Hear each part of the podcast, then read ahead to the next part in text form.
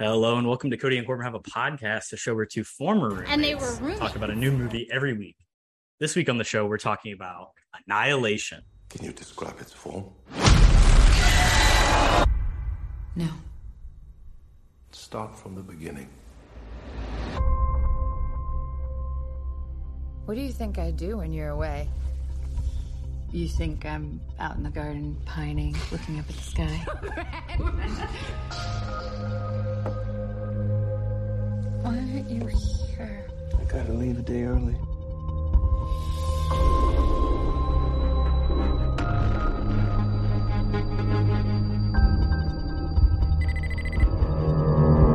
Your husband's here.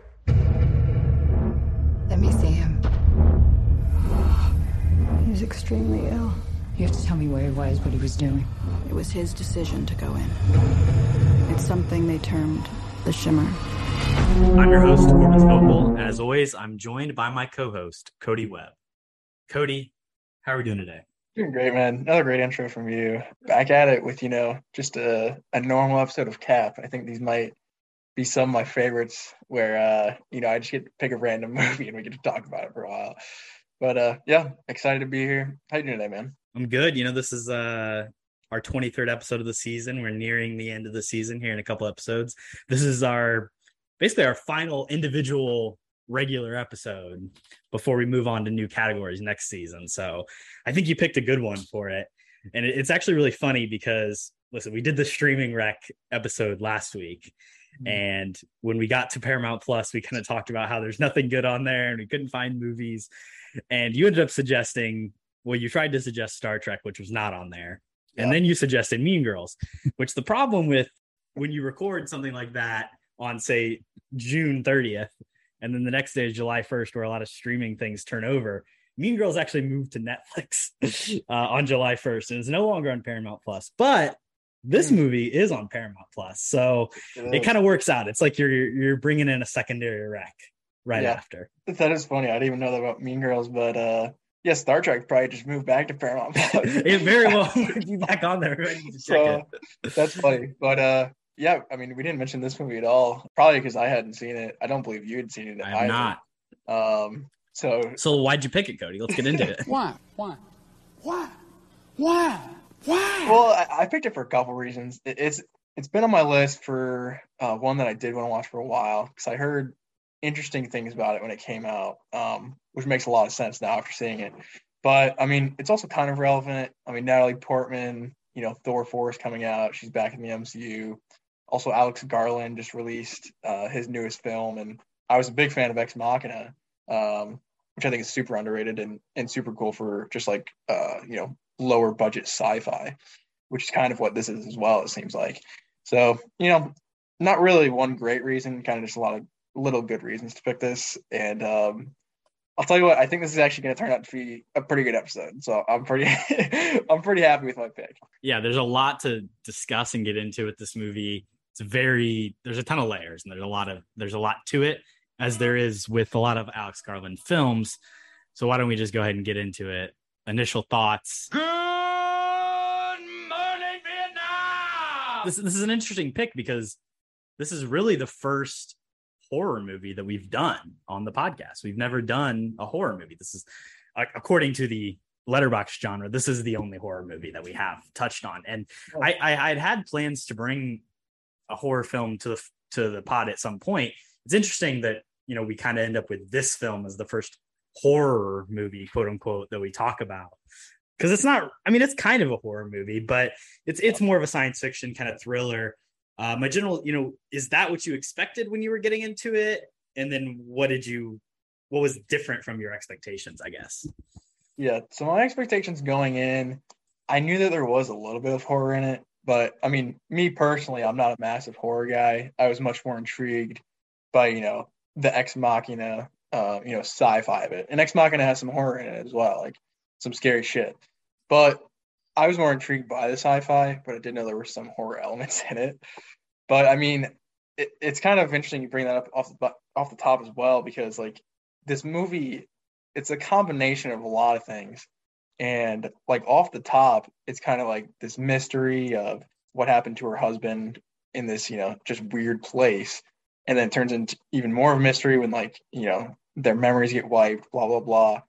But then it does fade more into this horror when they get to that first Oscar Isaac on camera scene. I mean, that's some gruesome shit. it's some body horror stuff in it. Yeah. I want to, at a later point in the episode, kind of dive into our general thoughts on Alex Garland, but it reminded me of some of the stuff he did in Men that came out this year, and as well as even a little bit of the Ex Machina stuff, some of the peeling off of the skin. It's kind of interesting to see those through lines. I haven't seen Men before, but it seems like that is a lot. We've talked a little bit extensively about what happens, and there is it's very gruesome body horror type moment at the climax of that film. Not to spoil anything. It seems very interesting, to say the least. But and then it does like transition more into the horror with the whole bear. What is it, like a bear pig hybrid or something? It's got a weird looking face. I don't know. Yeah, I don't know. I think there's some goat in there maybe or something. I don't know. It's very strange. It's got a weird skull face. But I mean, that's just straight up horror. Like that scene, super tense. I think very well shot as well, especially for, I mean, it's got to be mostly CGI. I think they did make a practical thing out of it. But I mean, that scene is intense as hell. And then you move on to the end of the movie. And I mean, it's just straight up just, you know, sci-fi mumbo jumbo. I was a little bit lost, I'm not gonna lie, but I mean, from the beginning, like 10 minutes of the movie, if you just like fast forward like an hour and a half, I think you're gonna be just like the tone and sort of like what the genre of this movie is. It changes on its head almost, you know, 360, I think, which is fun. And I mean, my phrase for this movie is, I don't know if it's a good movie, but I can't stop thinking about it. like there's, like you said, there's so many layers. There's so many just like little things as well. Like even today, because I watched it last night, even going through today, I was like, does that actually make sense? There are some plot holes, I think. But overall, I did enjoy this movie a lot. And I might have to check out Man, because I'm 2 for 2 on Alex Garland stuff. I feel like Ex Machina. I do like Ex Machina more in this movie, but I enjoyed this movie quite a bit. So I might have to check out his newest one, even though, you know, I've heard some very strange stuff. This movie is beautiful to look at. It really is like a stunning. Yeah. The stuff that they do with the Shimmer, that even the grotesque bear is a marvel to look at. The weird alligator, the weird deer, the houses, the flora, the fauna, the crystal trees. There's a lot of beautiful imagery and production design in this. Al Garland definitely has an eye for the visual, whether it's like the tiny little house in the giant like mountains and greenery that you see in Ex Machina, or these like beautiful English plains in farmland in Men.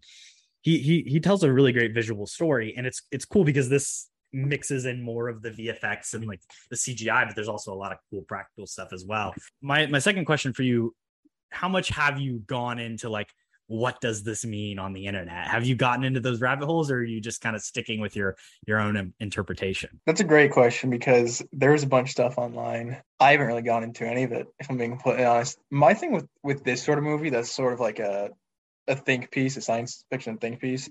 That's how I view it, at least. I think I need a little bit of time to like digest the movie myself before I go into somebody else's ideas, just because I feel like, oh, if I immediately turn off the movie and then turn on this, you know, hour think piece on YouTube, it's kind of just going to be like, oh, okay, this guy's just explaining the movie. So I do like those a lot, those video essays on YouTube, and eventually I think I will check them out. But I didn't at all. I mean, I'm freeballing it here. You know, the ending is very clear, I think, on what's happening, but sort of the in-between of that with the whole shadow thing, and obviously there was a mutation creating, you know, double the identities of these people, and sort of the questions it leaves you with as well of, you know, are they going to annihilate? Because obviously these are not the same people. So it leaves a lot of unanswered questions. I don't love the ending, if I'm being honest. I think they could have done it maybe a little bit better. But the third act, I was actually a big fan of, partly because I was a little bit confused. But I mean, the visuals are also very cool in that hole they go down. I love the idea as well of limited dialogue to sort of kick off a third act. Sort of like they're not explaining everything down your throat every single second. I really like that. I'm sure I'm missing a lot of stuff here. And did you go down the rabbit hole yet? I think you just finished this movie, did you? I finished it about an hour or two ago, so I had time to kind of looking at a couple things. I watched a short little video, and just less even like, what does this mean? But just like, I like to see the little details that get pointed out. And I mean, you said you've been thinking about them all day, but I have some that I'll discuss later on of just like these things that continuously get mirrored and just some of those ideas, because that's the thing about a movie like this. I'm sure when I rewatch it, I'm probably going to like it a lot more. I would imagine. And like you said, just kind of getting to spend time with it is really important. The other thing that I want to say is I think a lot of our episodes, you could probably listen to them and have not seen the movie and still enjoy them. Oh, yeah. This is probably going to be a hard, if you're at this point, like this might be a hard one. I really do recommend going and checking out this movie. It's 2 hours. It's like an hour 54. It's got a great cast. It would serve you better to go watch this movie than come back and listen to this discussion. Because I think even if you saw this movie like 3 years ago when it came out, go rewatch it and then come back to this discussion, or just listen to us yammer on about whatever. I mean, do that too, but no, I was literally just going to say that after, because I was like, we're probably talking just absolute nonsense right now. Like, what are we talking about? Yeah. So big disclaimer. Do you want to try and do a little plot analysis for the people who haven't? Okay. So what happens? If you're like, I'm not going to go watch this movie, but you still want to listen, this is going to be very poorly explained. Well, we'll try it. So it opens with Natalie Portman talking to our boy, Benedict Wong. True. Basically, the gist of the story is Natalie Portman, she's like the lone survivor of this pack that went out into this shimmer, which is basically just light cutting off this land, and there's a lighthouse in the middle of it. Yeah. So it originated from the lighthouse and has been slowly spreading over a period of multiple years at this point. Yeah. And the government. And the goal of the mission basically is to figure out why, what's going on. Why is it expanding? Like, what's happening? They have no idea. Because they've sent in, a lot of people in there and nobody's ever come out. But then as well, Oscar Isaac, who is Natalie Portman's wife, husband's wife. Same thing. He comes out. He just shows up at their house, but then he has like internal bleeding. He's got a lot of issues, and he goes in a coma. So then Natalie Portman, she's like, I need answers to save him. She goes in with this ragtag team. A lot of great characters, a lot of great actresses. Tessa Thompson, Gina Rodriguez, etc. What's the other one? A group of women, notably a group of women scientists. Jennifer Jason Leigh, there it is. That's the other. There's one more too, but she's less consequential. She's like Swedish. But they go in there. There's some weird animals. They get attacked, and then they get picked off one by one, pretty much. And then Natalie Portman finally makes it to the lighthouse. I'm just skipping through like half the movie at this point, anyways. But they encounter a lot of weird things along their journey. That is also true. Yeah, I'm sure we'll get into those as well. But she gets to the lighthouse, and basically. There's a whole there's a camera. Yeah, so there's a camera. She watches the camera. It turns out Oscar Isaac just blew himself up. But then there's another Oscar Isaac that's there, not really explained. And then there's this little hole they go down into, and then Jennifer Jason Leigh's there. But then she already got taken over by whatever was there. She turns into this wormhole effect thing. She says the title of the movie. Yeah, Annihilation. Great title. Roll credits. Yeah, basically, after that, she wakes up and there's this Natalie Portman gets mirrored. Yeah. She gets mutated. She gets doubled, basically. They do a little dance. They kind of fight. Then they sleep. And then, eventually Natalie Portman, at least what I think, she ends up, killing herself as well, but then burns down the whole lighthouse. And then they get out and, happily ever after for Team Annihilation, I believe. So that's the gist of the story. The big reveal at the end. The big reveal is that Oscar Isaac is like, she realizes that the Oscar Isaac that is in the real world that is magically healed now that the shimmer has blown up is actually a copied version and not her real husband.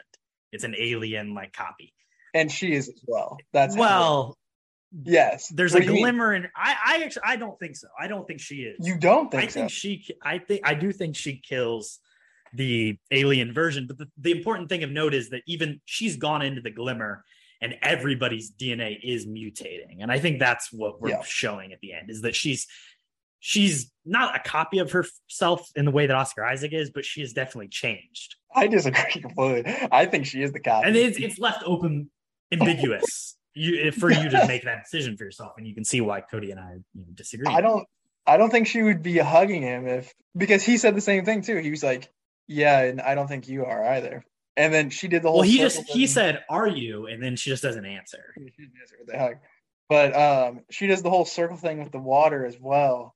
The water starts to mutate. Yeah, it's you know, it's unclear. I feel like it's heavily implied that she's the duplicate now.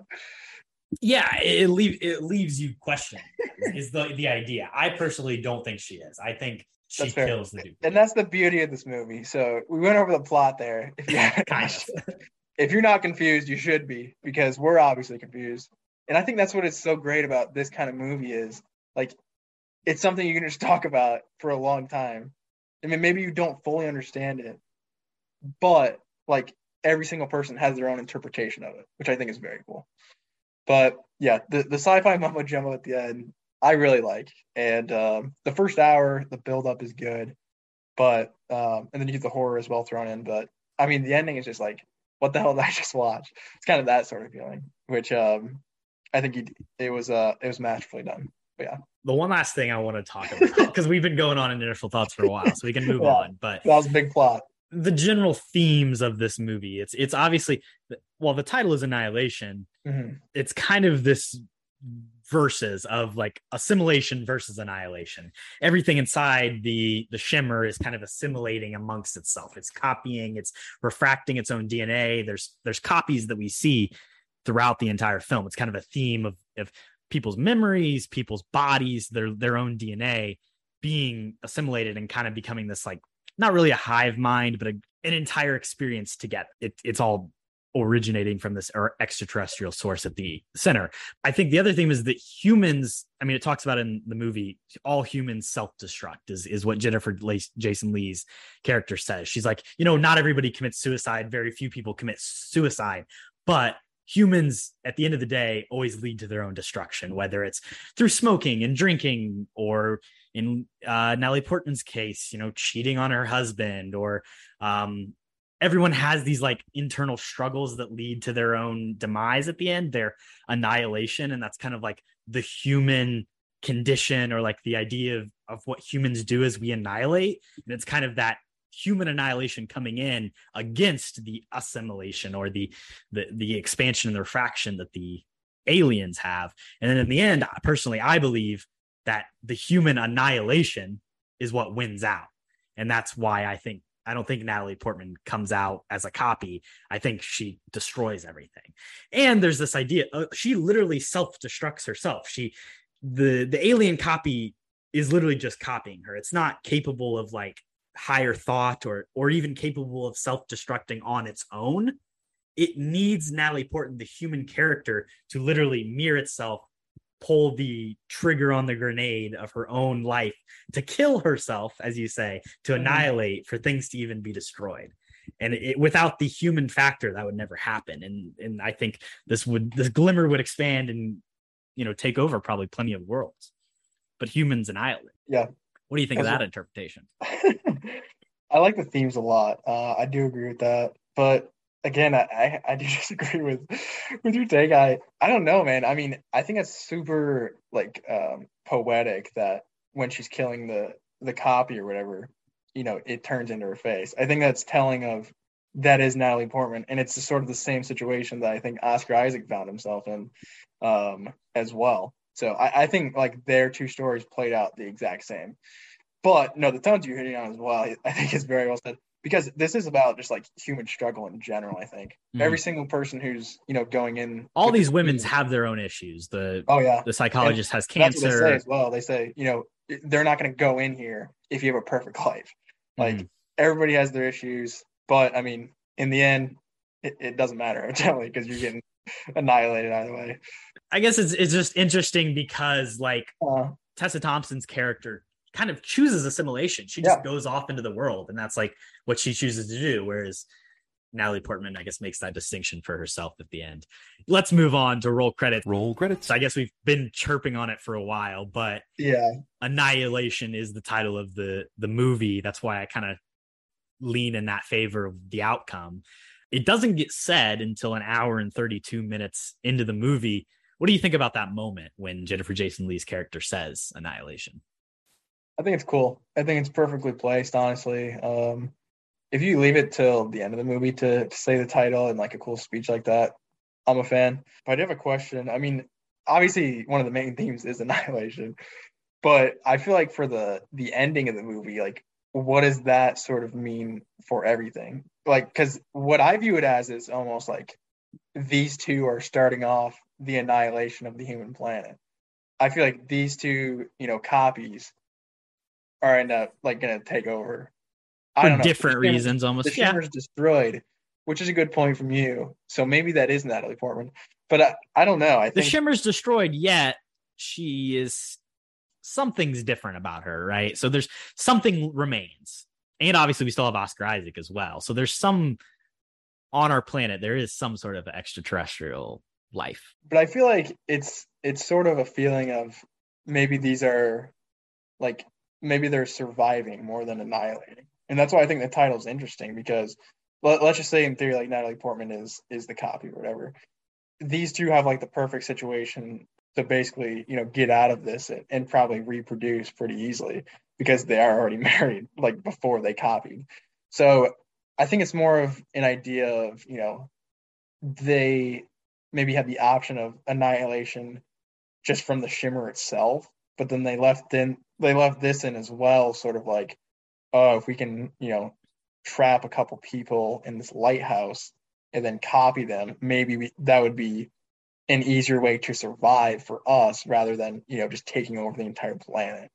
So, I mean, the title, again, it's, you can take it a lot of different ways. Obviously, one of the main themes is annihilation, but sort of from my perspective, it kind of feels like maybe it doesn't fit the ending the way I see it. But again, I mean, we disagree on the ending anyways, but I think it's a good title. I'm a fan. In that third act, that moment leading up to that point, there's that score note that...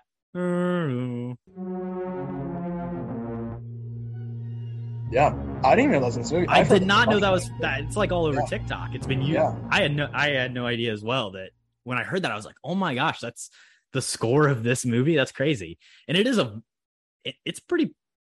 powerful in that moment, the way it's used. Like, even though I've almost become desensitized to the sound, like it's a pretty shocking moment. It's a pretty powerful moment when it's utilized. That is a good point. And I mean, the score, it's become bigger than the movie, I think. That sounds all over the internet, I feel like.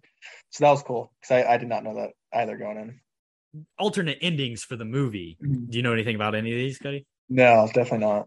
So I mean, even this ending, the Paramount executives talked about, like, it was too confusing, essentially, is what they said. And sense. Alex Garland was like, you're just, like, insulting the intelligence of the audience with that. But originally, he wanted it to be even more ambiguous. He didn't want to reveal which Natalie Portman he didn't want to show Natalie Portman leaving the lighthouse at all. So that leaves it more of a question mark of which version it is. I think because we do see her leave, it kind of makes it seem like it's the original one. There's the possibility that, like, when she's knocked out, maybe they switch, whatever. But then the other thing that he wanted to have at the end is you would see multiple comets raining down from the sky, and there was going to be more of these things crashing. Ooh. and that was going to, like, be the end of the book or at the end of the movie, which I think is very interesting. That's cool. I like, they should have done that, then made a sequel. I do like the ending, but that does sound a little bit better. I'm not going. Why don't we go ahead and move on to stupidest part, Cody? You stupid. Let's do it. Oh man. I'm curious. I really struggled in this category. Really? What do you got for me? I got quite a few. First off, more of a funnier one. Why is Natalie Portman having an affair with the guy from Interstellar? Romilly. I feel like that's kind of just in here to give her, you know, a little bit more character depth. But I feel like it's very unnecessary. It doesn't really lead to anything because, I mean, evidently her and Oscar Isaac are fine in the end anyways. So I thought that was pretty dumb. Shout out to Romilly, though. Good guy. But past that, my big question for you is, how the hell did Oscar Isaac get back to the house in the beginning of the movie? Because I really don't understand how that happened at all. Yeah, I think that maybe that's just like an unanswerable question of like, because he says like, I saw this and recognized it. And then like, that's all he remembers is like recognizing the place and then ending up there. I'm not sure. How does he get out of the Shimmer? I don't know. It's gotta be some teleportation shit. Well, you know, like... there's the interesting, because it's not, when they first enter the Shimmer, they kind of black out, you know? Yeah. And it's like 6 days or 4 days or something. Yeah. Does that happen again once they're inside? Once they're inside what? The Shimmer? Yeah. No. I think it's the start. Yeah. So maybe he's like, he decides to leave, and then like as he's leaving he blacks out and like he just ends up at the house. Maybe that's the solution. I'm not sure. I have another theory I just came off the top of my head here. Okay, so what if these beings were like, okay, you know, we got one down, we need one more, and we have Oscar Isaac, let's just go get his wife. So they just like beam this guy into their house. Mm. You know, sort of science fiction stuff there. I don't fucking know. That's if you take, I mean, because you're kind of going in more of like the not diabolical, but like the evil alien kind of thing. Like they're here to take over. I think that's the primary course of like where we disagree about this film, because I don't see these extraterrestrial creatures as malignant necessarily. Okay, well that's funny, because I have another question sort of bouncing off that. So I mean, in this place, it is making them crazy. I mean, these people are losing it. They're hearing voices out of these animals, you know, mouths of their dead friends. They're seeing double. Well, is that making them crazy, or is that actually happening? I would argue that that's just a scientific thing. That bear can talk with that lady's voice. I don't think so, because everything else that happens in the movie, but that's too far. That's probably pushing it. I think it is too far. But because they also do the thing where it's like, when she gets dragged away the first time, they're like, oh, I didn't even see the bear there or whatever. So they're clearly messing with their head somehow. So I'm just kind of confused on what the play is here from these, you know, extraterrestrials. Are they trying to like weed them off one by one? Are they just there and this is their environment that they bring with them? Because they kill them all off, but they ended up like needing, you know, Oscar Isaac, Natalie Portman, and Jennifer Jason Leigh. It seems like they needed all three of those pretty exclusively. Like they really needed them to further their story here. So I'm kind of confused on why they would. I mean, obviously, if it's just their environment doing this mutation thing, that makes sense. But I mean, if they're creating this, they have to know that nobody's really going to be able to get through here like super easily. So I'm kind of confused on that as well. I mean, I think the thing is with even when the characters that are like actually killed, like I don't think Tessa Thompson's character is killed. The characters actually die, like the lady that's eaten by the bear. Well, they're both the ladies eaten by the bears. They still like are becoming a part of the terrarium or the Shimmer, like in a way, because I mean, you see that with the lady's voice. I personally interpret that as like the bear is like her DNA and her presence has been like copied and refracted. And then it's the bear has like picked it up and mutated. Wow, that's cap. That's where I think that comes in. So this bear has mutated that much, when it kills someone, it takes over their voice. Yeah, I mean that's kind of what they say too. They're like, this place is taking over like the final moment of your fear is like, yeah, I mean, yeah, maybe you could say they're just going crazy. I mean, I think that is a fine reading of it. They have like too much blood going to their head, because you know their blood's doubling every minute almost. So yeah, I don't. That one, I did not think that at all. But that's an interesting take. That's pretty much my dumb parts, though. Mostly just confusion more than dumb. do you have anyone to shout out?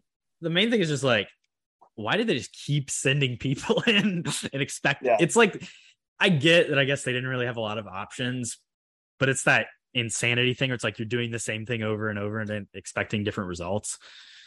I mean, the only difference is instead of soldiers, they send in scientists at the end, which like I guess that turns out better for them. But they're just, it's been like years, and they just keep sending people in with no. I mean, Oscar Isaac was the first person to ever come out. Yeah, and I think that's sort of that's the thing I like about Jennifer Jason Leigh's character, because she sent all these people in. That's what she said, and evidently she's sick as well. But whatever. But I think it's sort of like closure for her, because she knows that she sent all these people to their deaths. She's like, all right, I'm going in. If I don't figure it out, I don't figure it out. But, you know, I'm not sending anybody else in at this point. But then she doesn't bring along like, you know, four innocent scientists. So I don't know. I think this movie looks really good. I think the alligator looks bad. in comparison to everything else. I think the bear looks really scary. I think the lighting helps, and the way the movie and the way it's kind of just shot and put together. But because the alligator is in like bright sunlight chasing them down, completely CG, like wobbling, and it's like gigantic, it doesn't look great. So that's the stupidest part for you. That's a complaint. That's fair. I think the deer looked pretty dumb as well. I'm not gonna lie. Yeah. But you know, the lighting, like you said, for the bear, I think really helps. Yeah. But yeah, the alligator, it doesn't look great, like just dead sitting there either. It kind of looks pretty fake. Kind of looks like really rubbery when like they're holding the jaw and everything. But, yeah, like I'm sure that's a prop, but it can't be easy to make those things though. No. But in I think it also just sucks because in comparison, like there's so much that looks so good about this movie that it stands out more so. I was going to bring this up in filmmaking, but I feel like it kind of has a lower budget. I feel like it's a very low budget feel.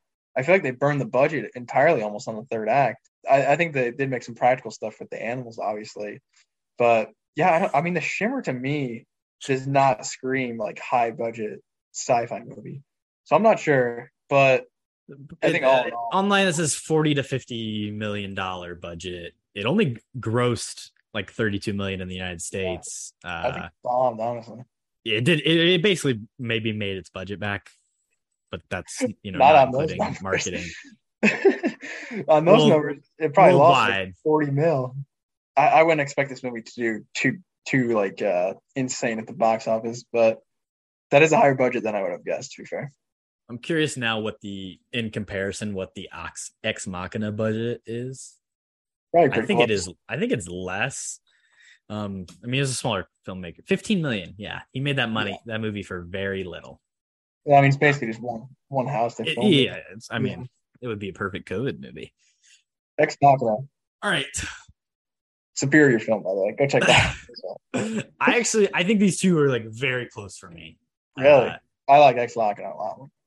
I have been making a list of everything, not everything total, but just like everything on Letterboxd that I've logged over the last year.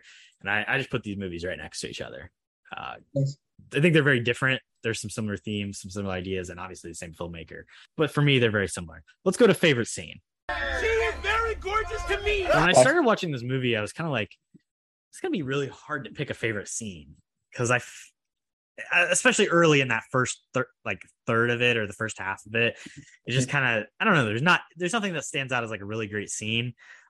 Obviously when you get into the third act, there's a lot more interesting stuff, but before that, I think that bear scene that we talked about is really incredible. It is the first moment of like true horror. Yes, we get the alligator thing, which is kind of like a tropey horror thing, but this is like nighttime, they're tied to the chairs.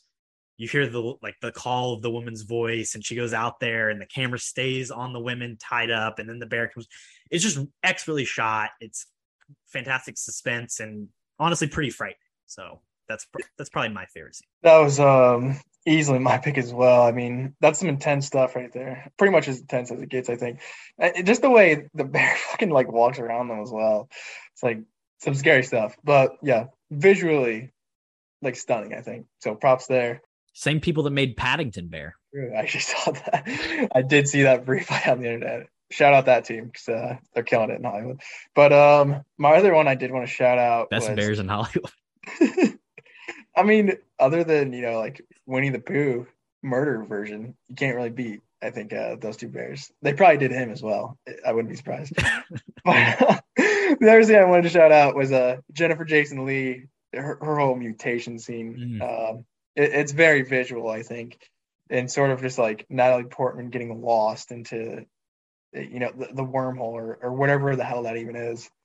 You know, for a second, maybe I even got lost into it, I think. So I think visually that seems very cool. And then just like conceptually, I think it leads into like the best part of the movie. So yeah, that was the other one I want to shout out. Rip Jennifer Jason Leigh. Nobody particularly cared when she died, I don't think, but, you know, good moment nonetheless.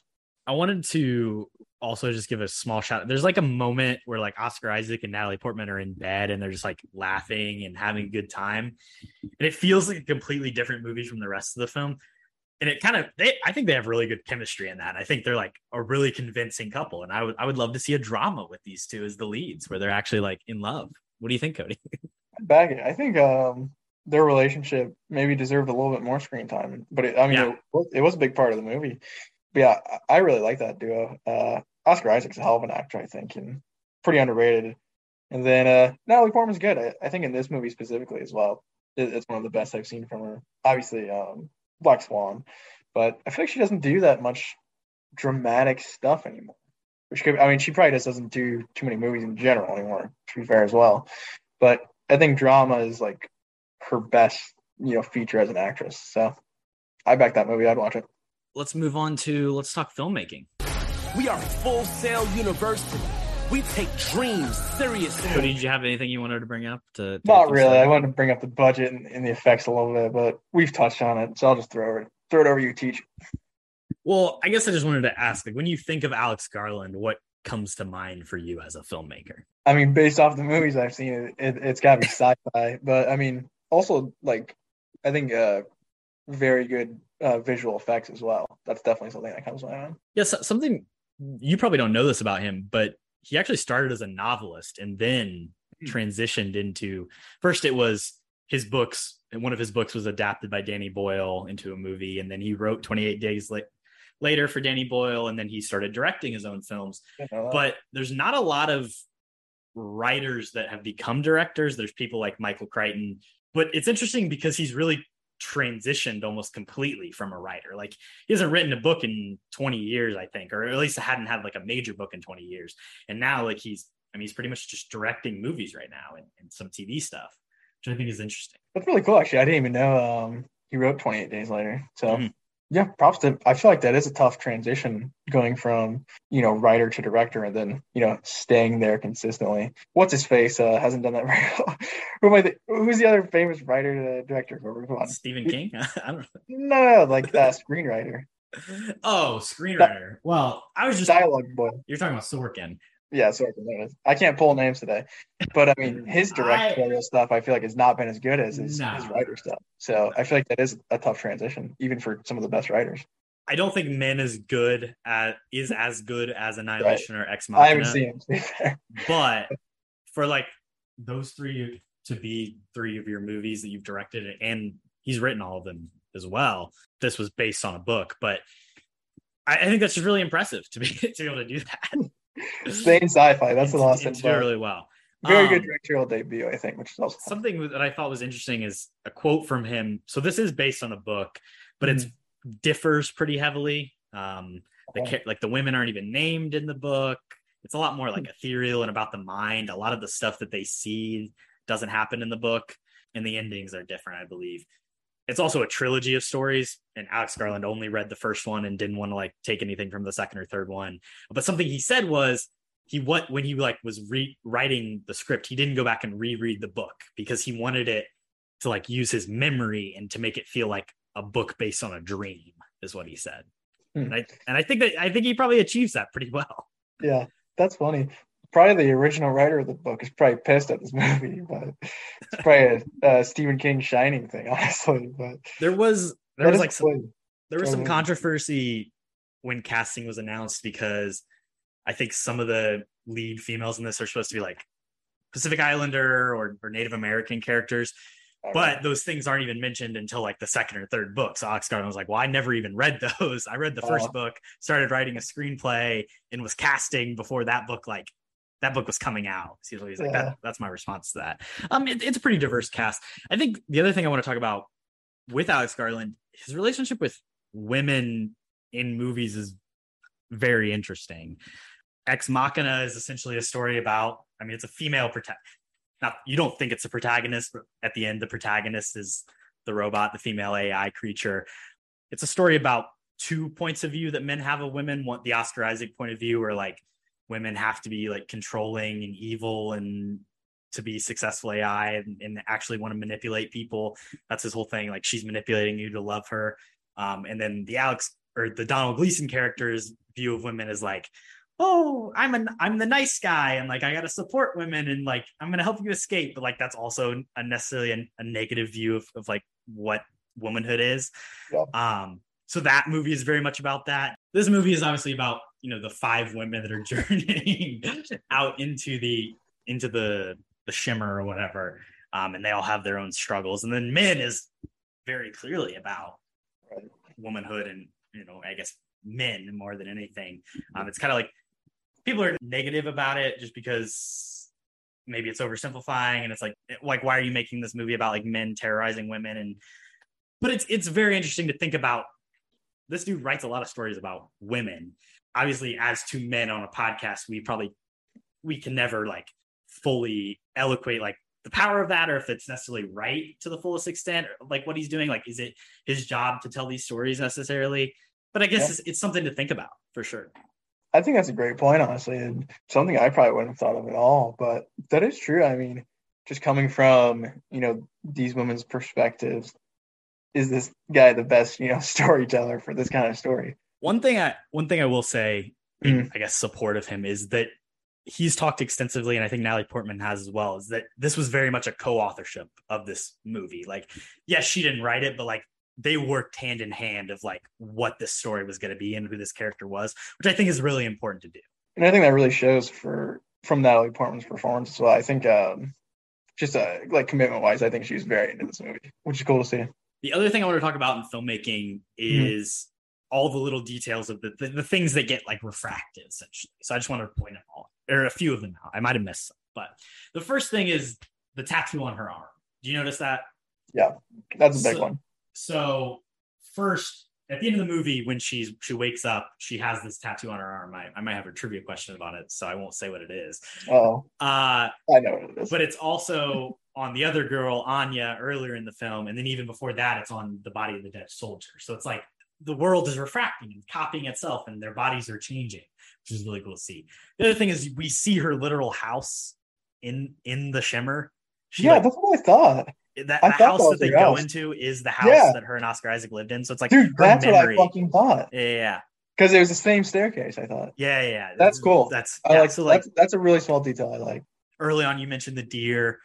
They're mirrored. They both move in tandem. So it's kind of an early look at like, hey, things are maybe being copied. Obviously, you also have the two Oscar Isaacs that are being copied. And then I also say that the bear mirroring Cass's words is an extension of that. It's copying. But maybe that's where you begin to disagree with me, I guess. This guy's capping. And I'm sure there's many other things, but those are just. That is true. I mean, with the whole copy thing, like it seems all of the other copies sort of move in this tandem, like Natalie Portman and hers, the deer, but Oscar Isaac, it doesn't at all. So that's kind of confusing as well. It's hard to say. Let's move on to weird movie details trivia. Rob, naked grandma! Naked, huh? Let's do it. Cody, what is the tattoo that appears on Lena's arm? What is it? Like, what is it specifically? I don't know. It's like it's an 8, but it's like a rope, or it's like a snake. I don't know, dude. It's like 2 circles. It's a snake eating itself, which then also is a tie-in of the theme of like self-destruction. Nice. Yeah. Which is cool. I like that. I would not have guessed that. My trivia is bad this week. Mine's terrible. How many questions you got? I have one more. Okay, I have 2 as well, but mine have absolutely nothing to do with it. So it's gonna be fun. Okay, so in honor of Jennifer Jason Leigh, I'm not sure if you're aware of this, but she has been in other productions. No way. One of them, one of my favorites of hers, in Batman v Superman. I didn't know she was missed that. She's the senator, right? That's Jennifer Jason Leigh. No, sure. I'll look it up. I actually, now that I think about it, I don't think that's her. So we're gonna ask the question anyways. In Batman v Superman, what is written on maybe not Jennifer Jason Leigh's glass before her death / bombing at the courthouse? Isn't it Scoot McNairy that blows him up? Sure. I think it is Scoot.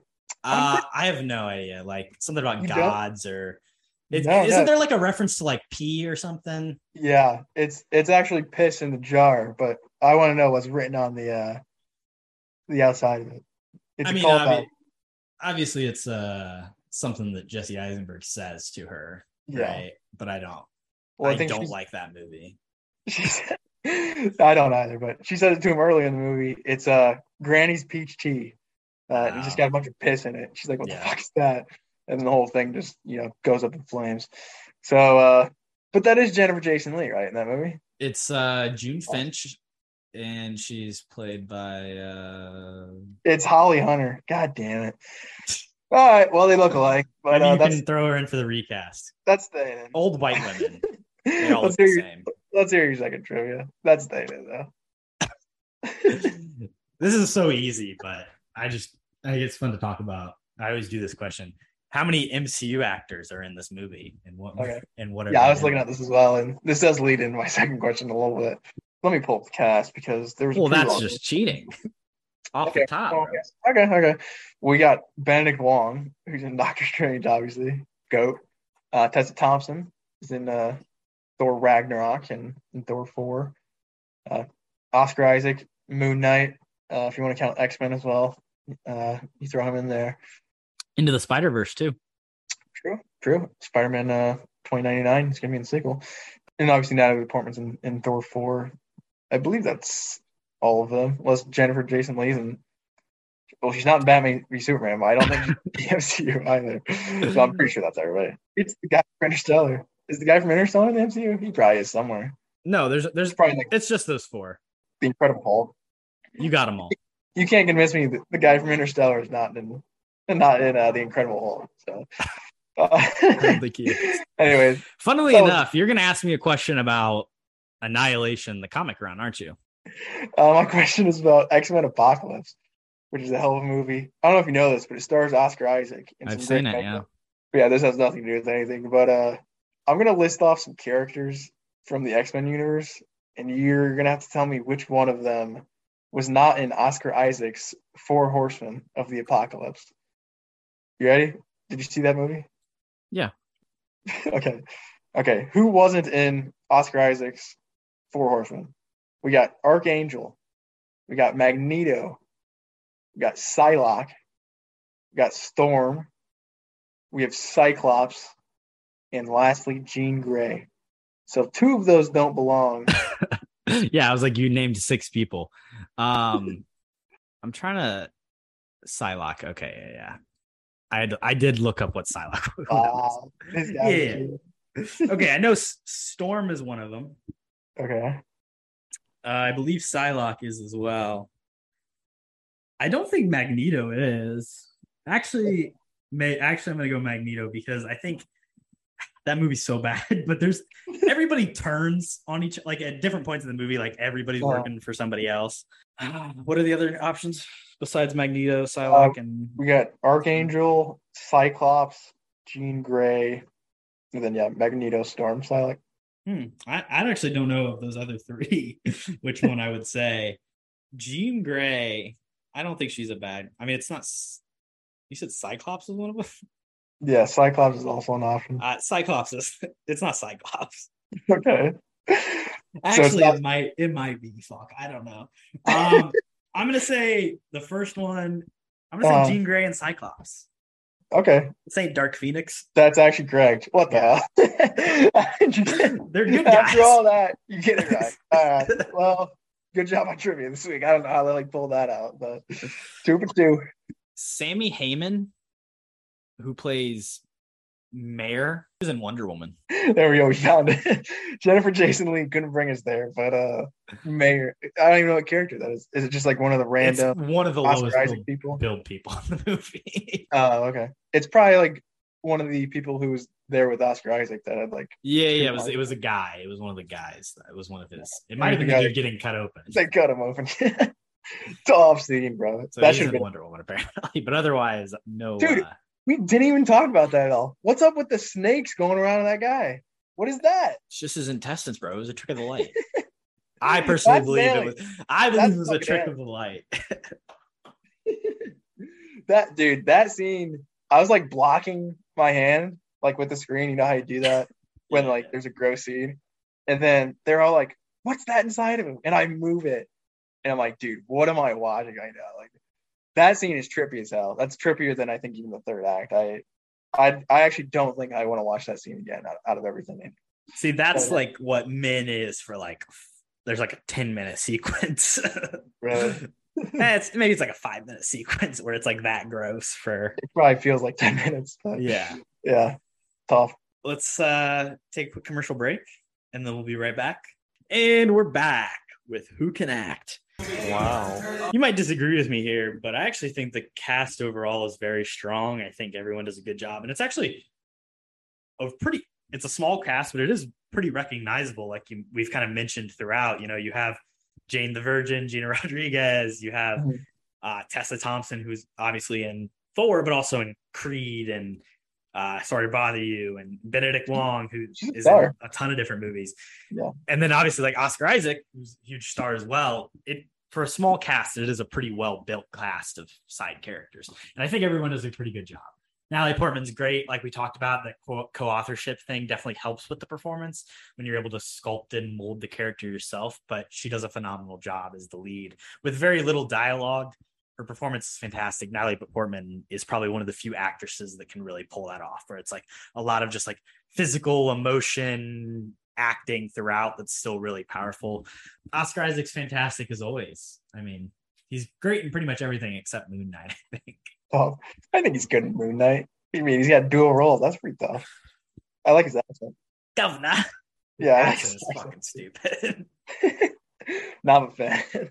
No Moon Knight slide here, but I do agree. I think this cast is pretty solid all around. I will nitpick a couple people, but off the top, I did want to shout out Oscar Isaac as well. I think for his short screen time, he is still pretty dang good in this movie. It's a very reserved. Yeah, but I think he is very good. And then as well, I wanted to shout out the Swede. Her name is Tuva Novotny. I probably butchered that, but if you listen, Tuva, I'm a fan. She's sort of just like the badass who actually has like an understandable backstory. Like her daughter died of cancer, super sad stuff, and she gets taken out like a chump early. But I thought out of the main squad, like performance wise, she matched everybody pretty well. And then as well, I have to shout out, I mentioned him earlier, my boy Benedict Wong. I mean, he doesn't have much to do in this movie. But that's sort of my point. Give this guy more prominent roles. I'm sure he has had more stuff, but like mainstream movies, what I think of him from, obviously, Doctor Strange, The Martian, and then now this movie where he's kind of just in it for 10 minutes. And I'm like, I like Benedict Wong. I want to see more of this guy. So shout out him. I mean, his agent, not a great agent, evidently. I dump him immediately, Benedict. If you go to his IMDb, Annihilation is actually the first thing he's listed as being known for. Really? Yeah, it goes Annihilation, Doctor Strange, Infinity War, then The Martian. I'm surprised that they would put Annihilation first. I would think Doctor Strange would. But you're probably the first Doctor Strange I'd put.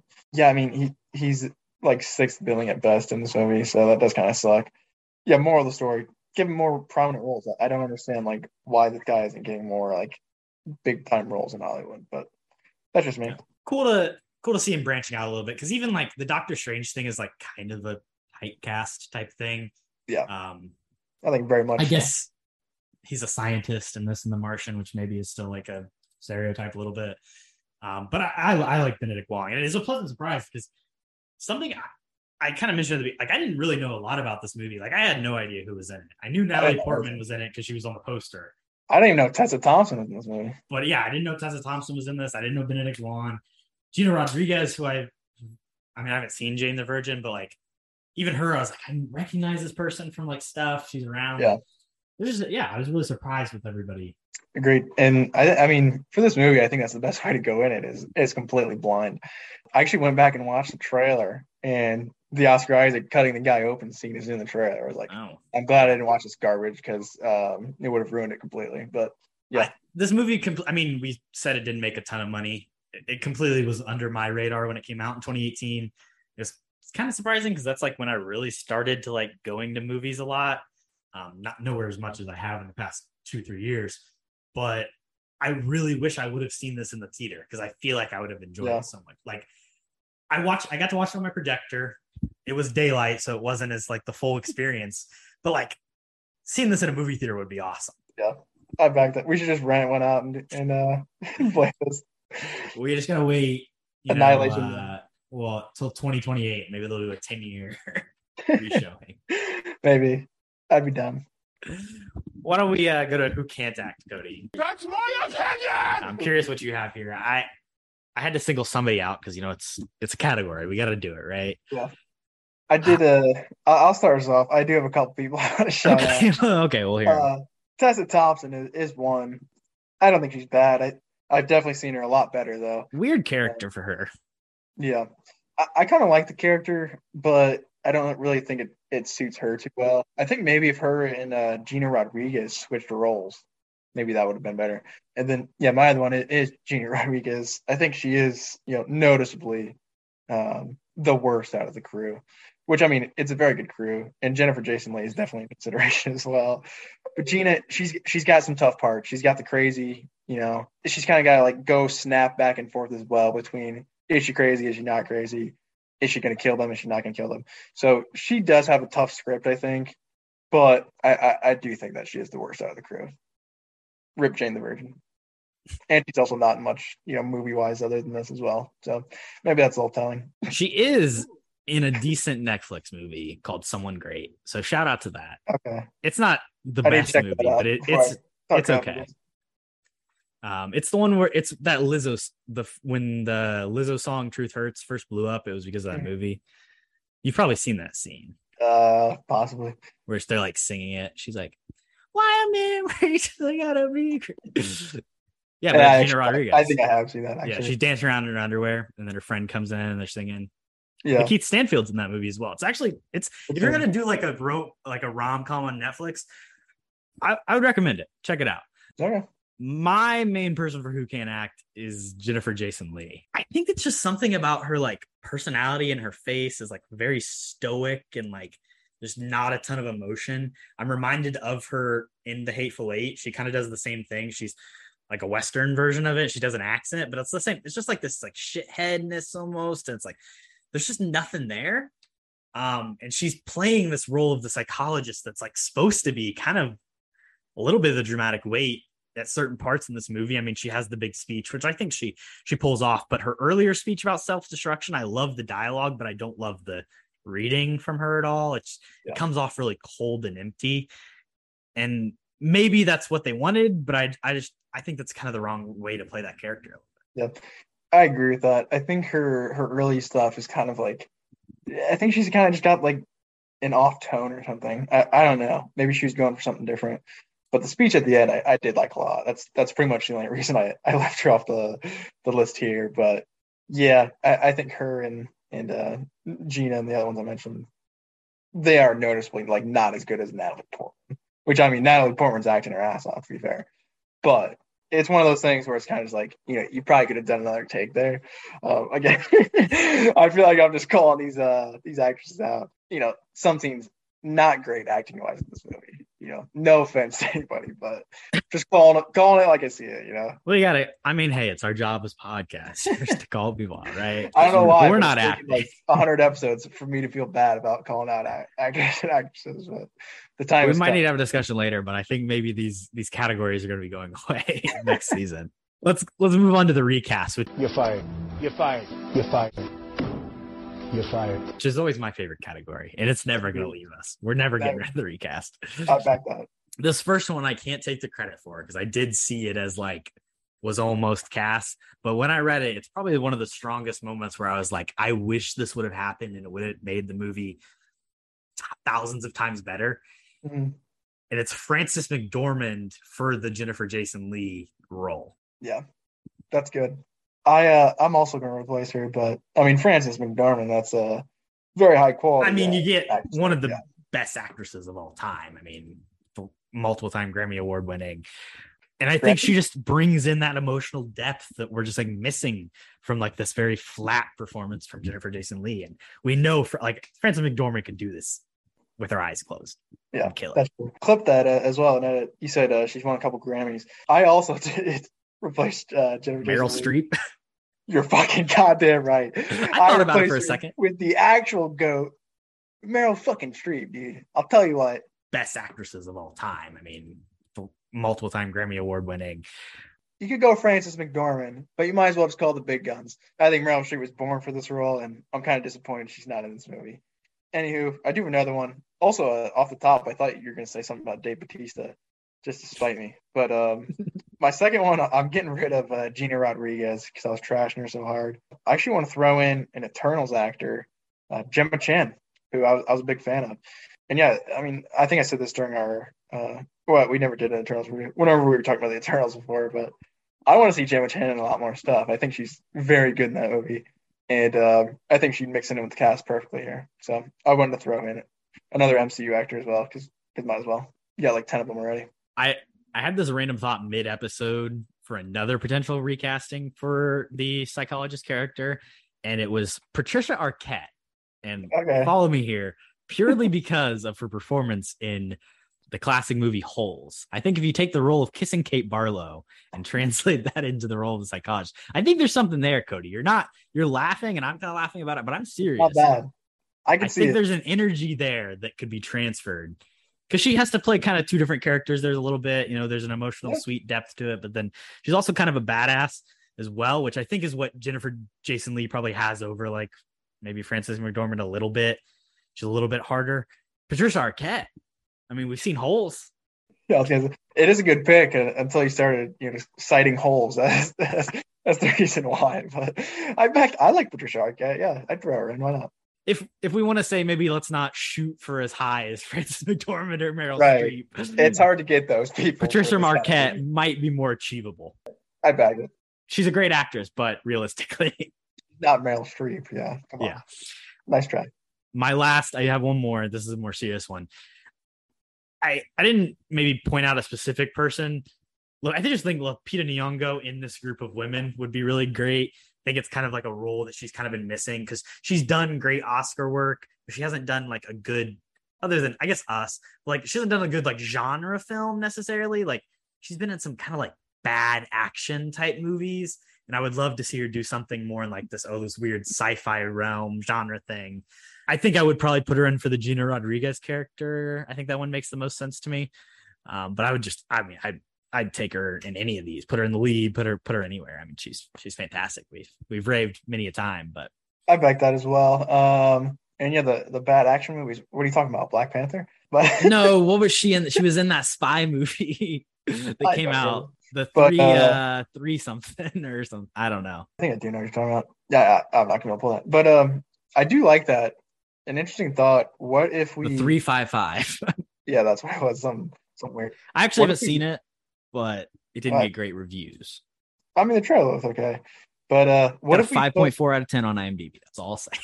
That's pretty good. What if we took Gina Rodriguez out, but we put Tessa Thompson in for her character, and then we put Lupita Nyong'o in for Tessa Thompson's character?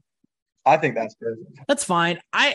The thing is, you're not set on Tessa Thompson in this role, and I think I disagree. I think it's just because you're basing it on. I mean, have you seen Creed? Yeah. Okay. So you're probably, I haven't seen Creed. So I think you're basing it on like the character she plays in Creed and then like her Thor thing. Yeah.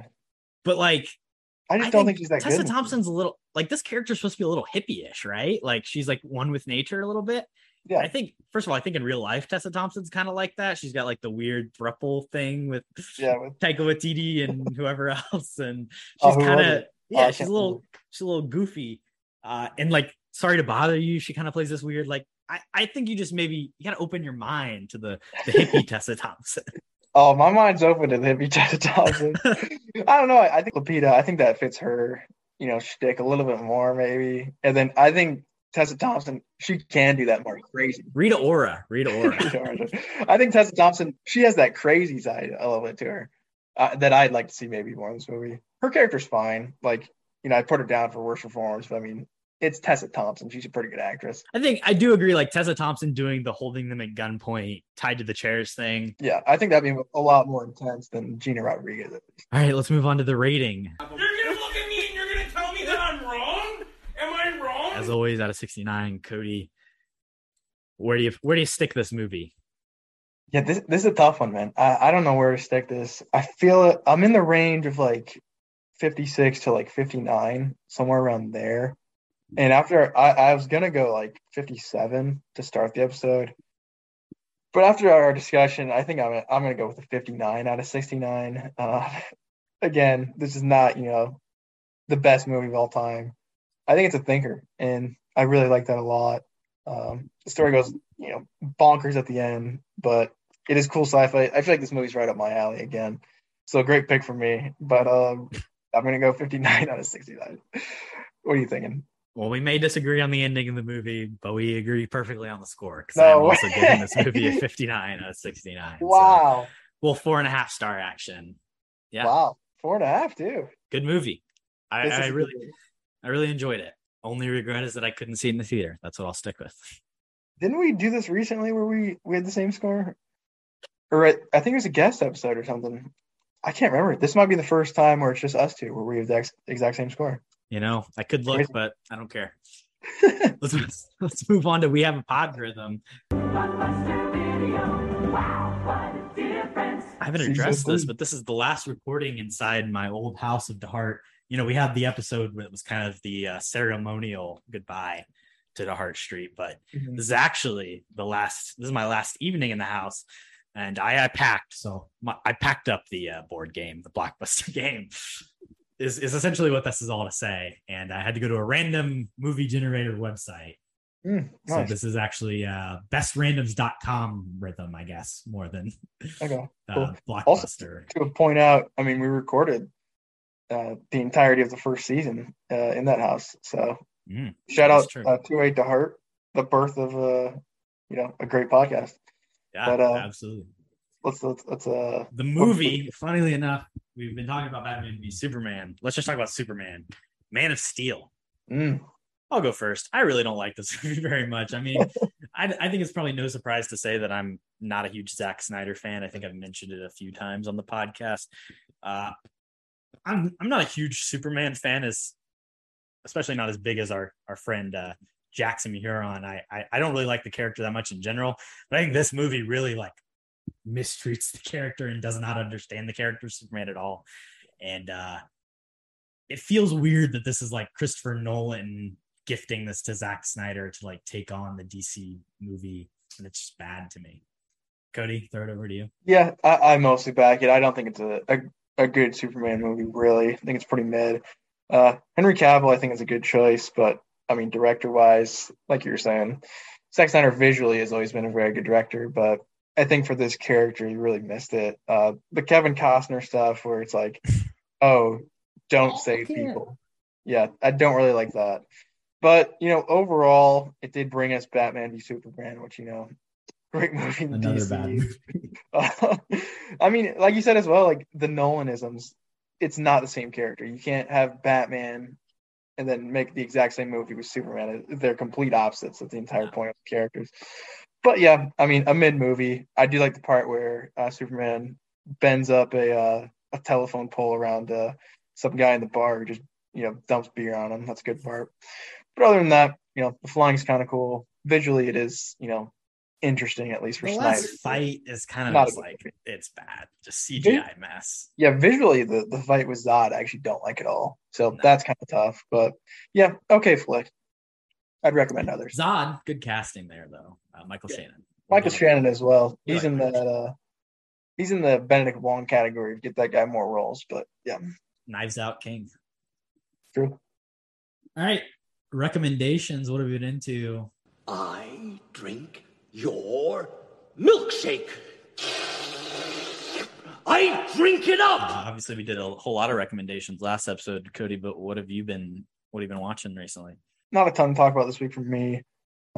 Miss Marvel. Actually, I believe a new episode came out today, but I have not had time to check it out, sadly. But the last episode I actually did like a lot, so I wanted to shout that one out.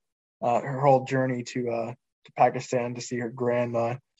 I thought maybe a little bit sloppily written, but I think very good overall. So definitely go check that out. And then as well, I can't even remember. Did we talk about Stranger Things last week? Yeah, no? No, we didn't because it came out last Friday. So well, there you go. Yeah. Well, let's talk about Stranger Things. Well, me and Corbin did talk about it a little bit. That's probably what I was thinking of. But I was a little bit disappointed by that. Heavy spoilers for Volume 2. Yeah. If they're this far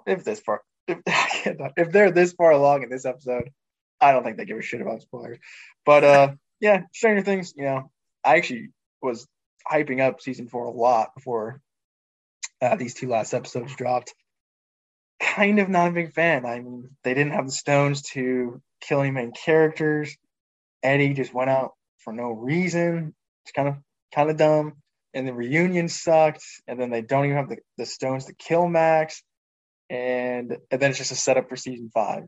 So, I mean, supposedly this was the big season where, you know, shit's going down. I mean, it's the finale, right? Also, I think the acting was terrible. But regardless, Stranger Things, I will be checking out season 5, so I can't be talking too much shit. Overall, I do like this season a lot. And I probably still would rank it the second best season of Stranger Things. So shout out to that. Shout out to Duffers for pretty good writing throughout. But shout out to the Duffers for inking a deal with Netflix. Yeah. Today. Little studio production they got going on there. So big shout outs. Upside Down Pictures going to be doing like a live action Death Note. Yeah. Some Stephen King adaptations. I'm excited to see what they do. Stage play set within the world of Stranger Things. Yeah, I saw that too. But evidently has no like returning main characters or something. No, yeah. And then they're also doing some sort of spinoff as well and on Netflix. Yeah, interesting stuff. But I mean, overall from the season, I would say pretty good stuff. But I think, and me and Corbin talked about this, I think we agree on the last couple of episodes, correct? I mean, pretty much the acting was not great. I think what they did with Mike's character this whole season was kind of strange, but particularly just like, I don't know, you're the heart, Mike. Like, what the fuck are you talking about? No, he's not. This kid's been doing nothing. Like they didn't even, I wish like they were, 11 was just there in her mind helping or whatever. The whole 2 days later thing, I've seen plenty of people harp on it. I don't like it either. Yeah. Because it's just like you just left so much unresolved. You're just like, that's just easy writing, really. It's just like, oh, we don't have to deal with it. Let's jump 2 days forward to deal with the messy crap, and then we can have our fun reunions. It's kind of lazy to me. 2.5 hours. It was long, dude. God, that's a long episode. I mean, it ridiculous. It was a lot of good a lot happened, sure. But like I remember being at like 40 minutes. I was like, there's 40 minutes left in this. 20 minutes, there's still 25 minutes. Like, just you got to split it up into 2 episodes at that point. I don't understand the thought process behind that at all, honestly. Like, just make it a 10 episode season. Yeah, doesn't make any sense. But I know they've said that season 5 is going to be shorter than this season, which is like, I hope so. I mean, yes, but like if you're going to tell this big epic story in season 5, like it should match. I don't know. I'm worried. I was very high on volume 1. I do like. I still think volume 2 is good, but a little disappointed maybe. I mean, I'm not sure where they're going with it in 5 as well, because I mean, like we said before, they have to do a time jump. They have to, right? But I mean, this season ends like on a cliffhanger, so I'm confused. But there's got to be a time jump, because if not, it makes no fucking sense. But yeah, that's all. That's all my recs this week. Not much. Yeah, I watched a few things.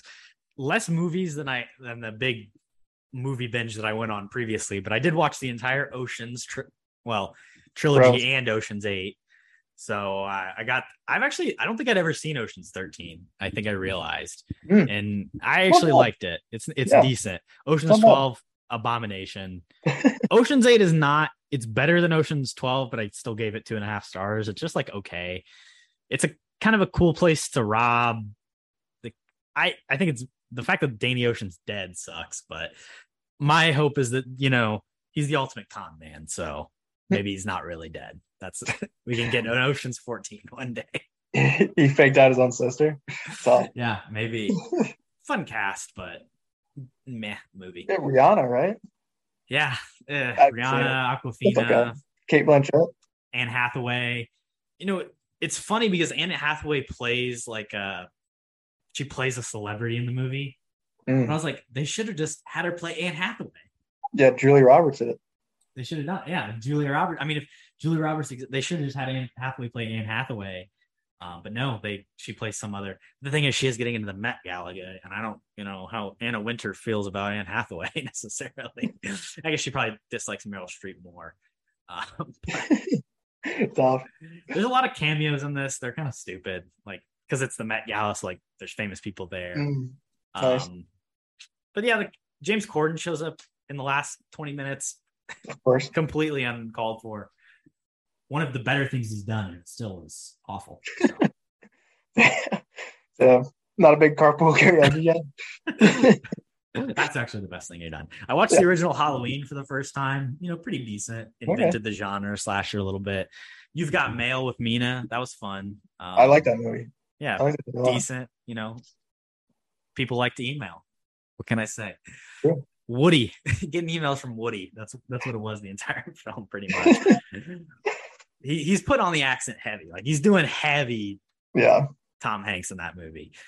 And then the other thing that I want to talk about. The 4th of July was a couple of days ago. So I decided to watch something that was about, you know, true America. And that's The Boys on Amazon Prime. Oh, and I'm through a season and a half of it. And it is pretty good.